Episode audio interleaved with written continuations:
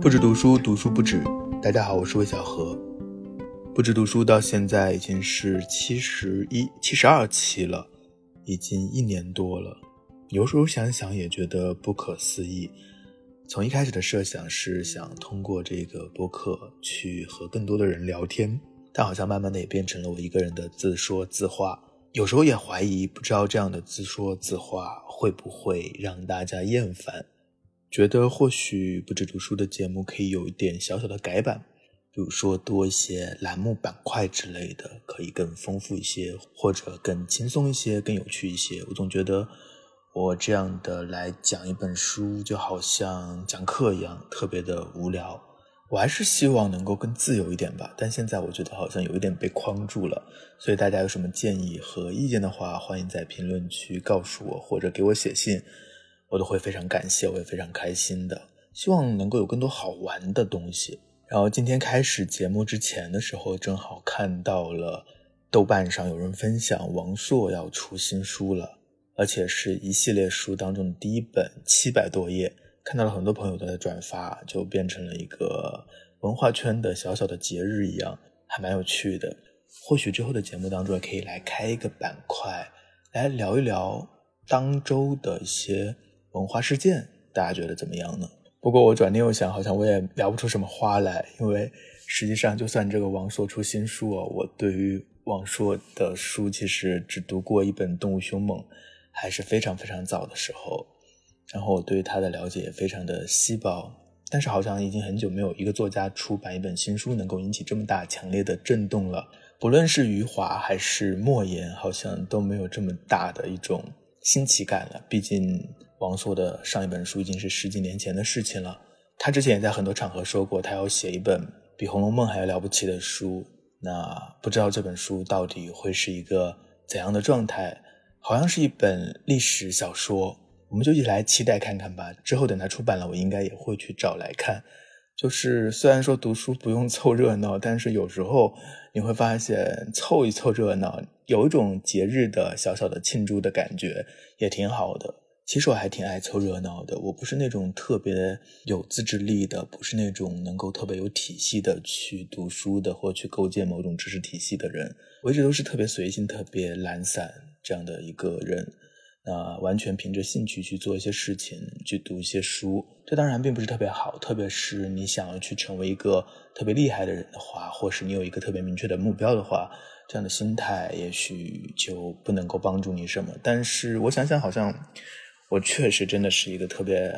平凡的人，各种方面的天赋都比较稀薄，所以就和自己和解了，那就做一个这样的人也没有什么关系。我相信可能很多朋友和我应该也差不多吧，就我们也做不了什么伟大的人，那我们就凭兴趣去看一看好的东西，这里瞧瞧那里看看，就像小时候在森林当中寻宝一样的感觉，或是在沙滩上捡贝壳，这就是我的一种心态吧。那最近读书方面，其实好久没有读小说了，大概有一个月。最近我一直在读邓小平时代，读了快一个月了，马上就要读完了，读得非常的沉醉，就是每天晚上会读一些。因为这本书在读的过程当中，特别是后半段都会想，啊，这能出版吗？估计如果是现在的话，可能不能出版，因为有些章节他写的事件好像是不能说的，对吧？但是他确实写了，特别是在当下这个时候来看这本书的话，能够产生一些很特别的对照，一些感想啊。也许之后回来聊，也许就不聊了，但这本书真的很值得一看，而且现在还能买到，所以我推荐如果大家还没有看过，没有去买的话，可以先把它买到，也许你现在不看，但先买到是比较保险的事情。所以最近就很少读小说，但是很少读小说的话，心里就有一点干干的。虽然很多人说有些人到了中年之后啊，他就不会再读一些文学作品，不会再读小说了，因为那些东西虚的嘛，都是想象的嘛，虚构的嘛，没什么意义，还是要去多看一些政治啊、历史啊、哲学啊，那这些东西才能对我们人生有教益，有真正的帮助和好处。但是我发现我好像不是这样，虽然对于这一方面的了解世界的了解自己的这方面的知识啊，观念啊都很感兴趣，但有时候还是会觉得能够读读文学是一种让心灵稍微放松的方式，让我平静下来的方式。就这阵子大概有一个来月没怎么读小说，心里就干干的，所以就想接下来我会去读一些小说。我准备读一下昆德拉，因为这么多年他那么有名，但我一直都没有读过，而且最近出了新版的昆德拉的几本书，那正好手边有，所以我准备读一读。所以大家感兴趣的话也可以先去找到昆德拉的书，也许之后我们聊的时候就可以一起来读的，这种感觉应该是不错的。那毕竟还没有读嘛，所以只是跟大家先说一下。那最近我在读的实际上是一条线索，我还蛮开心的。前几天在公众号的周末来信当中还写了，就是读了最近的几本书，整个感觉又找到了一种读书的快乐。这种快乐是什么呢？就是之前好像是胡适的一篇文章里写吧，就是有人问他读书的目的是什么呀，那有人觉得说读书可能能够明智，然后明理，总之是让自己变得更好吧。但是胡适说，不知道是不是胡适啊，但是他说读书的目的是为了读更多的书。我听到这个答案的时候就特别的开心，或者是有一种恍然大悟的感觉。对呀、啊、很多时候我们读书就是为了读更多的书。嗯，你还记得梁文道的《读者》，他在序言当中大概说了类似的一个观点吧，就是他说他年轻的时候和小的时候看一些杂志，上面经常会写到很多的文章，然后那些文章呢就有各种各样的人的名字，有各种各样的观念，写这些文章的作者好像这些观念大家都理所应当是都知道的一样，但是梁文道却说他不知道，他感到很惶恐，所以呢，他想要去读更多的书来了解这一切。那后来也有很多人吐槽说梁文道，也不是吐槽吧，就打趣吧，说梁文道总是说众所众所周知，好像大家都知道一样，但实际上也有很多人不知道。确实是这样的，我们很多时候读书就是因为呃，发现了很多很多自己不知道的东西，然后就像是一个山上有一些闪闪发光的小宝石，在那些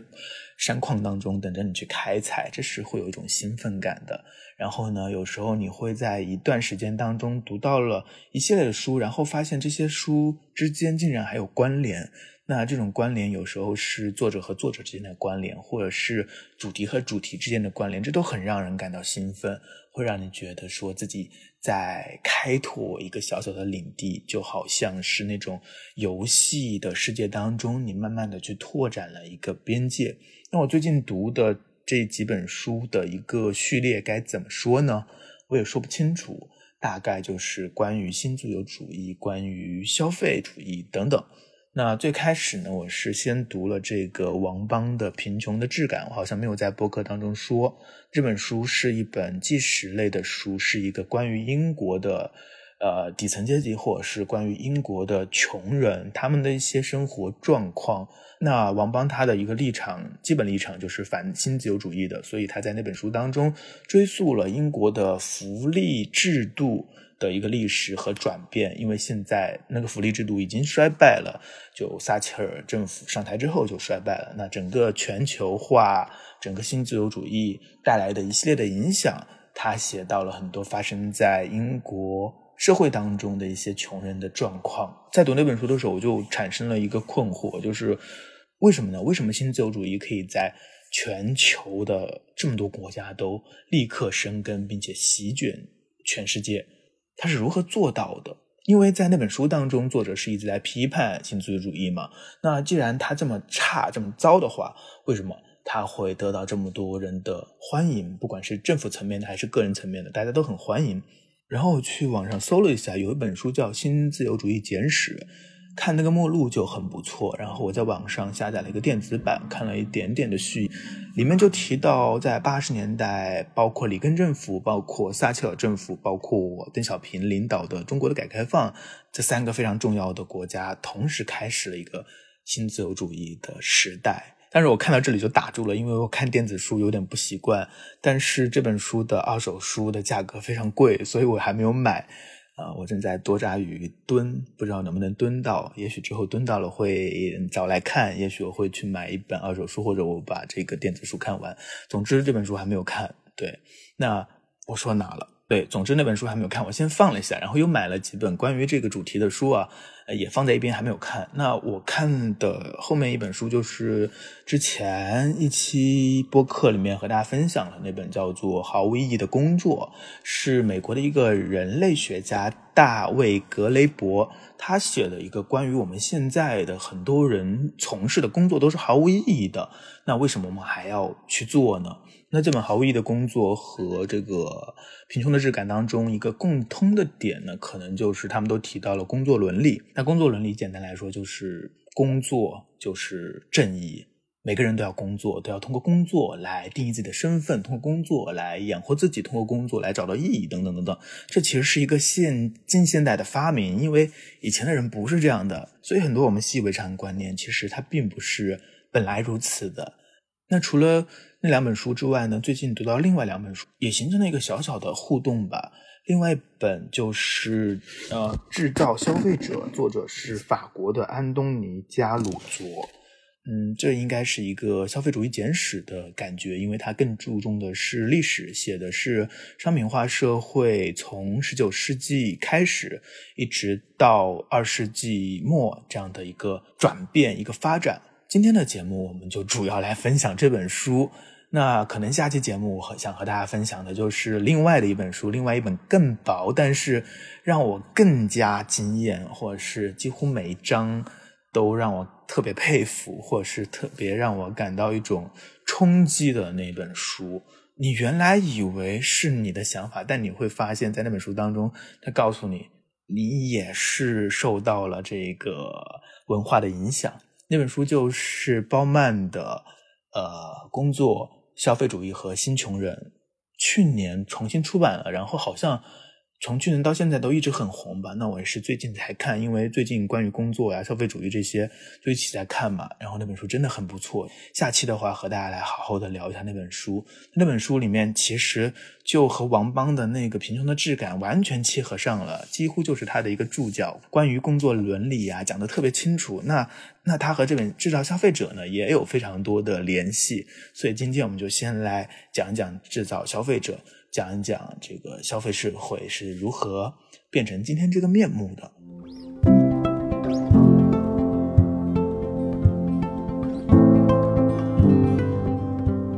那这个《制造消费者》这本书其实也不是很厚，大概两百来页，然后它的整个结构啊还有行文都非常清晰，翻译也还可以，所以呢我觉得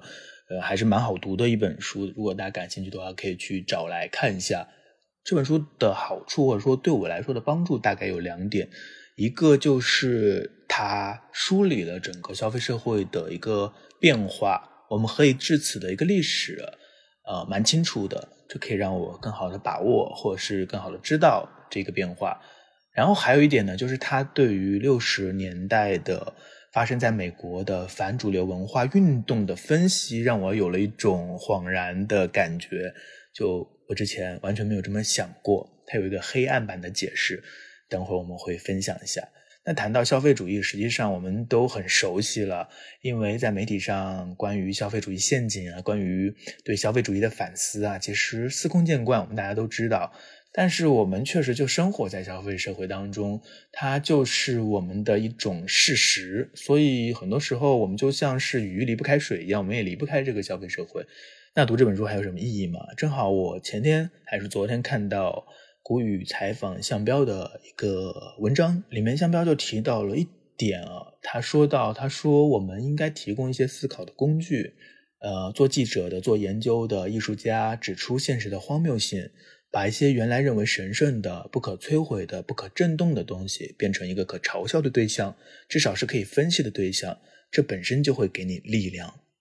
好像确实是这样，分析这个世界让很多习以为常的事情变得陌生，变得可以重新理解，确实是一件可以让人充满力量的事情。那对于消费社会，对于我们身处的这个消费社会的分析，也可以让我们获得一些力量，即使我们不可能真的逃脱于它，但是你看见它、看清它、了解它、分析它，还是会有能量的。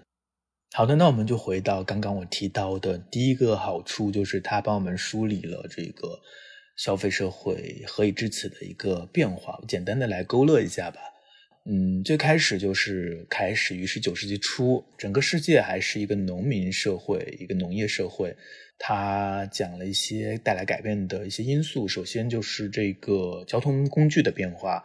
火车火车的发明使得这个距离就被缩短了，整个商品流动的速度就变快了，这是大家都能够想象的。那商品流动的加速呢，又造成了劳动分工的加速。嗯，人们就有了两个身份，一个是生产者，一个是消费者。那可能在前现代社会，很多人他其实不怎么消费的，他什么东西都可以自己生产，我自己种东西吃，然后我做一点家具什么的也很少，自己也可以做。那可能就是像盐啊，像一些这种必需品需要去买，很多时候消费是非常少的，即使是消费也是去消费它的这个使用价值，而不会有其他的附加的价值。那劳动分工的分化就让一个人他生产着自己不需要的东西，但是他得到了钱，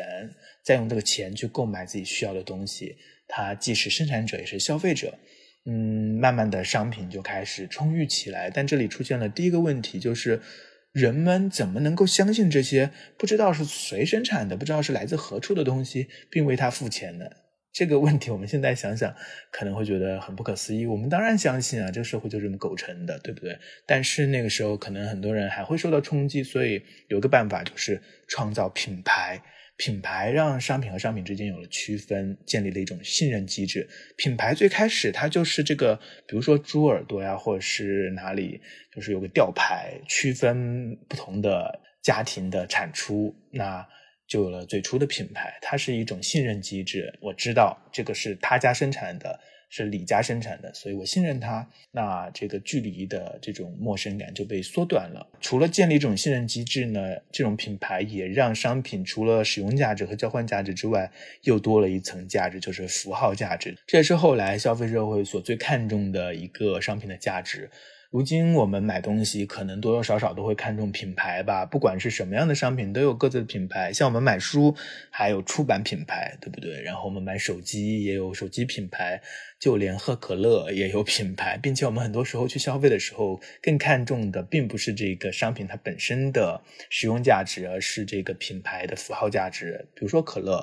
呃，我看过有人做实验，就是把百事可乐和可口可乐放在杯子里，然后盲测。其实很多人是分不清楚他喝的到底是可口还是百事的，但是呃，在现实生活当中还是有很多人是明确的可口党或者是百事党。我自己呢可能就是一个可口党，我也不知道为什么，我好像就比较偏爱可口可乐，可能是它红色的这个瓶子的关系，或者是不知道潜移默化当中你就形成了这样的一种感觉，而且还会自觉的把自己靠向这个符号系统，用这个符号呢来构建一个小的群体。好像我们这种可口党的和这个百事党的就是有一定的区分，这就是符号系统的一个作用。待会我们会说到符号工程的更进一步的催化。那现在呢有了品牌，然后有了更多充裕的商品，接着呢就有了很多的商铺，然后在城市当中出现了一个非常新型的购物空间和一种新型的习惯，就是逛街。以前的人们会逛街吗？可能会逛集市吧，但是一种固定的这种商场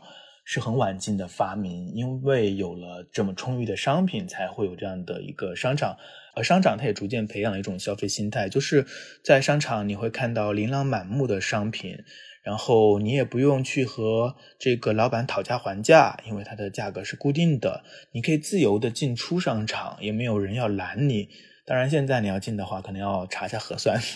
那除了这些的话，商场简直就像是一个艺术馆啊、呃，你逛商场的话，很多时候就是像在一个山上寻宝一样，像探险一样。所以慢慢的这种逛商店的行为，它就变成了一种休闲行为。以前人们买东西都是因为他有一个需求嘛，他要买什么，他要买盐，他要买自行车，他要去买。但是现在呢，你可能没有一个明确的需求，但是这里有多少诱惑呀，多少好的东西啊，多少新奇的东西啊，所以你会去逛一逛。然后逛的同时你就会产生需求，你被击中了，你感到了诱惑，感到了欲望，就买了一个东西，然后回到家之后发现，诶，我为什么会买它？呃，当然现在你可以去退啊，但是也许你不会退，这就是这个商场的魔力，它创造了一个呃空间，创造了一个消费空间，然后也使得人们开始习惯了通过消费来娱乐，来休闲。那同时进行的其实是现代化和城市化，人们离开了原有的体系，离开了原有的社团、地域的或是血缘的这种团体，开始以匿名的身份进入了城市，在这里一切都是自由的。当然到现在为止我们来到城市还是会感觉到这种城市的空气当然是自由的，没有你的姨啊叔啊关心你，即使他们关心你也可以隔绝开来，你充满可能性。但是这也是很多关于现代性的书当中都提到的一点，就是在这个不断流动的社会当中，你不再有稳固的价值，你必须要为自己去寻找一份价值，你要去寻找一份人生的意义。那如何去构建自己的身份呢？之前我们在毫无意义的工作当中也说到，就是我们可以通过工作来创建自己的身份，来给自己寻找价值。这个也是我们从小到大的教育当中已经被灌输或是已经内化的一种价值吧。嗯，比如说小时候如果有人问你小时候想干什么或想成为什么，你说出来的肯定是一个职业，你想当老师，想当医生等等。你成为了这样的一个人，在这个工作当中你体会到了一种意义，一种充盈感。那工作构建的身份其实在当下已经越来越稀薄，越来越没有什么可能性了。这一点我们会在下期的这个工作消费主义和新穷人当中再来讲。那另外一种构建自己的方式呢，就是消费。为什么消费可以构建人的身份呢？就是我们刚刚说到的，因为在商业社会，商品除了它有使用价值和交换价值之外，它还有符号价值，它是一个符号系统。我们的语言也是一个符号系统啊，我们通过语言来交流，我们通过语言来说故事，我们通过语言来构建价值和意义。那既然商品它是有符号价值的话，我们也可以通过商品来说故事，来讲述自己，我们通过我们的消费来呈现自己的品味，呈现自己的选择，呈现自己的意义。所以慢慢的消费习惯就逐渐成为一种身份符号。在这本书当中，作者也介绍了早期的三种原始的消费者的类型，分别叫做丹迪主义者、附庸风雅者，还有就是波西米亚艺术家。那丹迪主义者和这个波西米亚艺术家呢，他们就是总的来说就是属于高雅人士吧，精英阶层吧。他们呢通过物品，通过商品来定义自己，让自己展现个性。慢慢的这个中产阶级或是资产阶级开始模仿这个他们的消费习惯，但这种消费习惯在大众阶层流行开来之后呢，这种高雅人士就感觉受到冒犯了。怎么回事？我们喜欢的这种东西啊，我们这种有品位的人喜欢的东西，竟然你们也开始拿去玩了，那他们就不屑一顾了，开始去创造新的语法，去找新的东西。他们是这个品位的立法者，这就是一个物品流行的过程吧。呃，一件物品被创造出来，人们迅速的沉迷，然后通过越来越便宜的复制，把它大众化，最后遭到精英阶层的嫌弃，好像就是这么样的一个过程。这或许也可以解释为什么有很多小众的乐队啊，火了之后呢，就你会听到有很多人开始厌弃它，他们变味啦，或者是就是说不上来的开始对它厌弃了。这其实就是很正常的一件事情，就是文化消费也是一种消费，很多时候我们总是会忘记这一点。那文化消费也是塑造身份的一种途径，当这种消费不能维持自己的独特的时候，就要唾弃它。很多人都是这么干的。那看清这一点呢，或许可以让我们不必以消费品来标榜品味，不必以消费来保持个性。很难做到吧，但也许我们能够保持一份自我的警惕，不要让自己完全成为一个这样的人，就挺没劲的。那这样的消费形态啊，消费习惯的培养，其实已经形成了这种消费社会的雏形。当然更进一步的扩大还包括这种符号工程的一个助推。那这里面有好几个关键因素，第一个就是图像的扩散，图像和大众媒介是一起成长的，一开始的画报啊，然后慢慢的像这种照片、呃电影，现在更多的短视频等等，它把我们拉入了一个我们原本无法想象的世界，琳琅满目，眼花缭乱。一个副作用就是它会让我们感到痛苦，或者它的目的就是为了让你感到痛苦。嗯，你会感到只有自己例外，你会感到自己是受限的，是不完整的，是贫穷的，而这些媒体上的图像上的人世界总是那么美好的，完美的，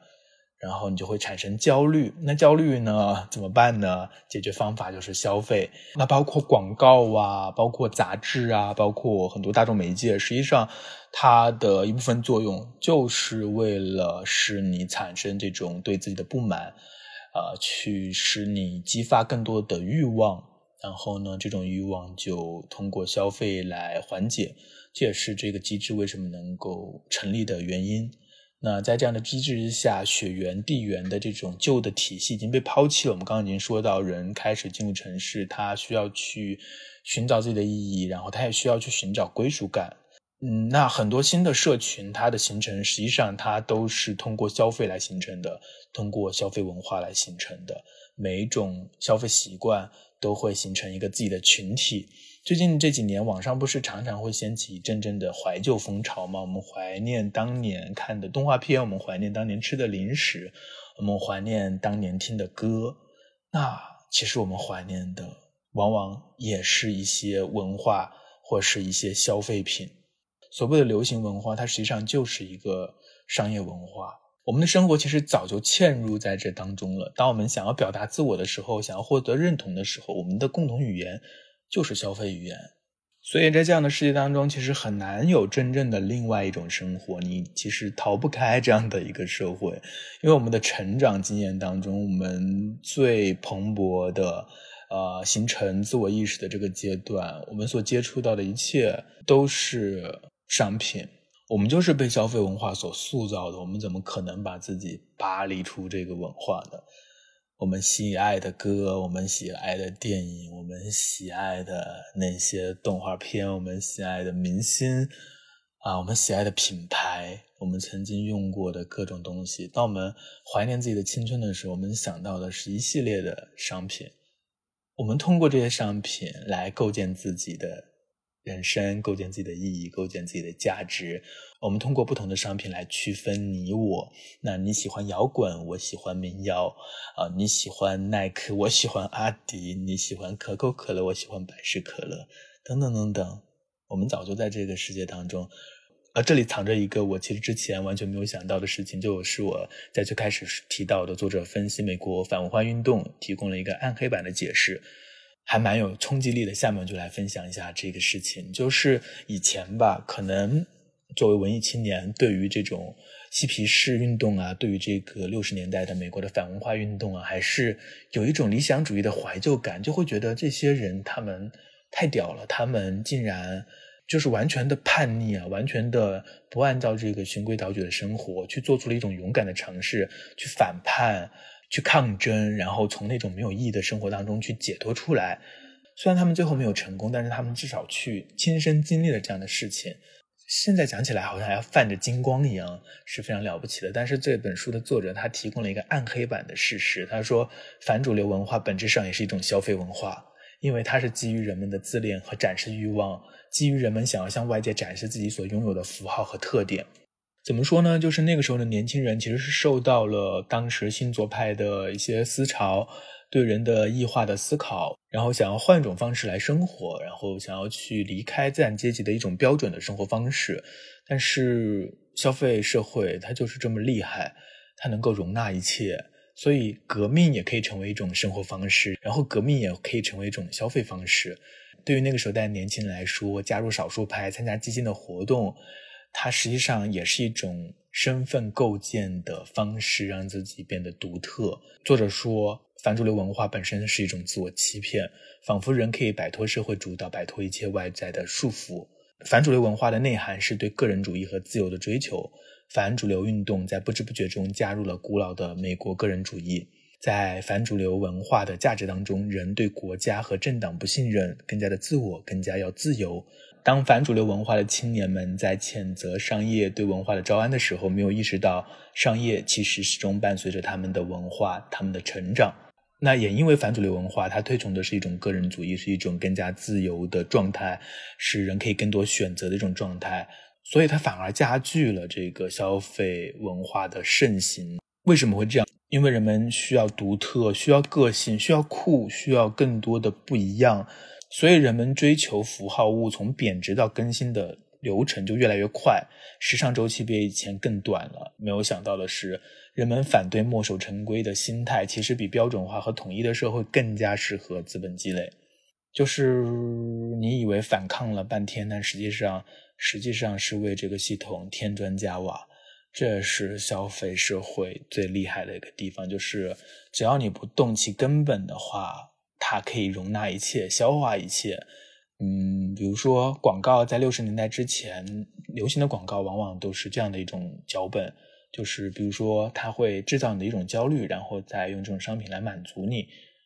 你牙齿很黄，那你来用我的牙膏，你就可以牙齿洁白，你就可以去呃体面的见人，去谈恋爱等等，这都是一种广告套路。其实现在也有很多这样的广告，但是在呃反主流文化之后嘛，人们追求酷，人们追求个性，所以呢，广告它的语法修辞也变了。当时的一个广告作者介绍，就甲壳虫的广告，他开始自嘲，他说这用开甲壳虫的话，能够显得呃，房子更大，因为它很小，所以呢，这样的一种广告慢慢的流行起来。就广告它依然存在，但是他们强调的是自由，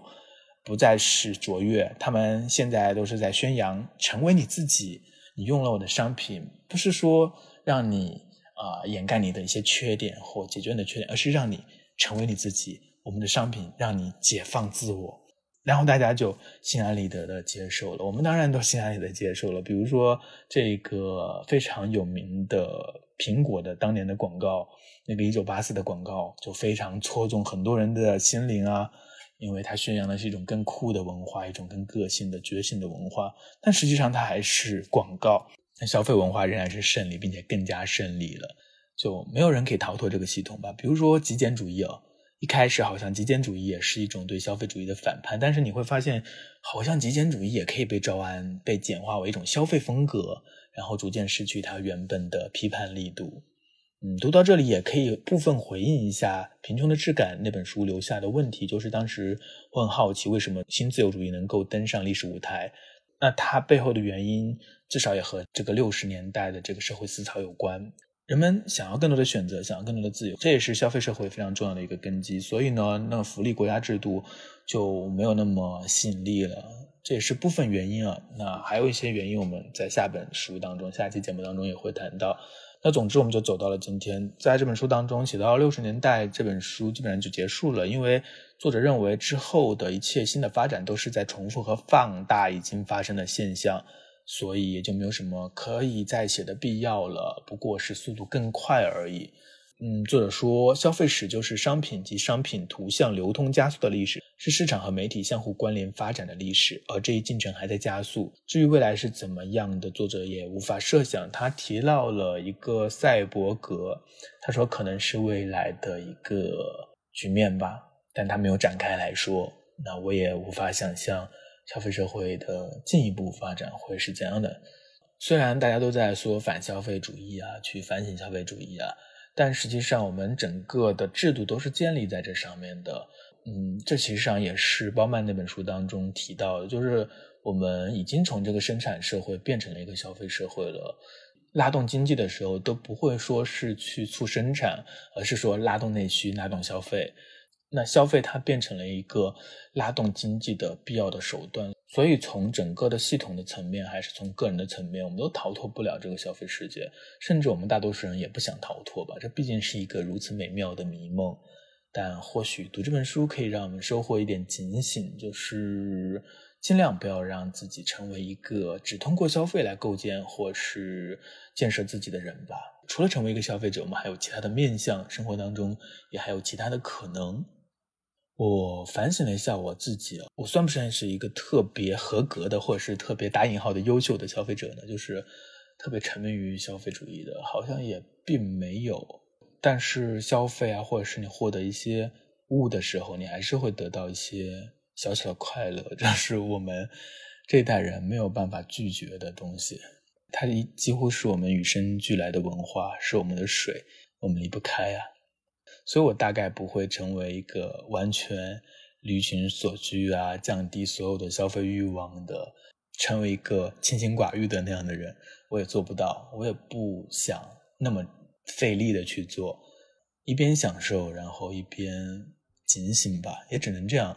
那关于消费社会，那消费主义的文化对人的影响，还有哪些内置于我们内心深处的很多可能都没有想到的一些想法，在下一期节目当中，在分享鲍曼的那本《工作、消费主义和新穷人》当中，我们会再谈到，那才是比今天的这个还要更加扎心的，更加让我意想不到的，更加让我觉得啊，原来我们所有的一切都是被设定好的这种感觉。嗯，那今天的节目就到这里结束，祝大家有一个美好的周末，祝大家能够有个好心情，祝大家能够去找到自己喜欢的书，祝大家能够快乐开心。那我们今天的节目就到这里结束，我们下期再见。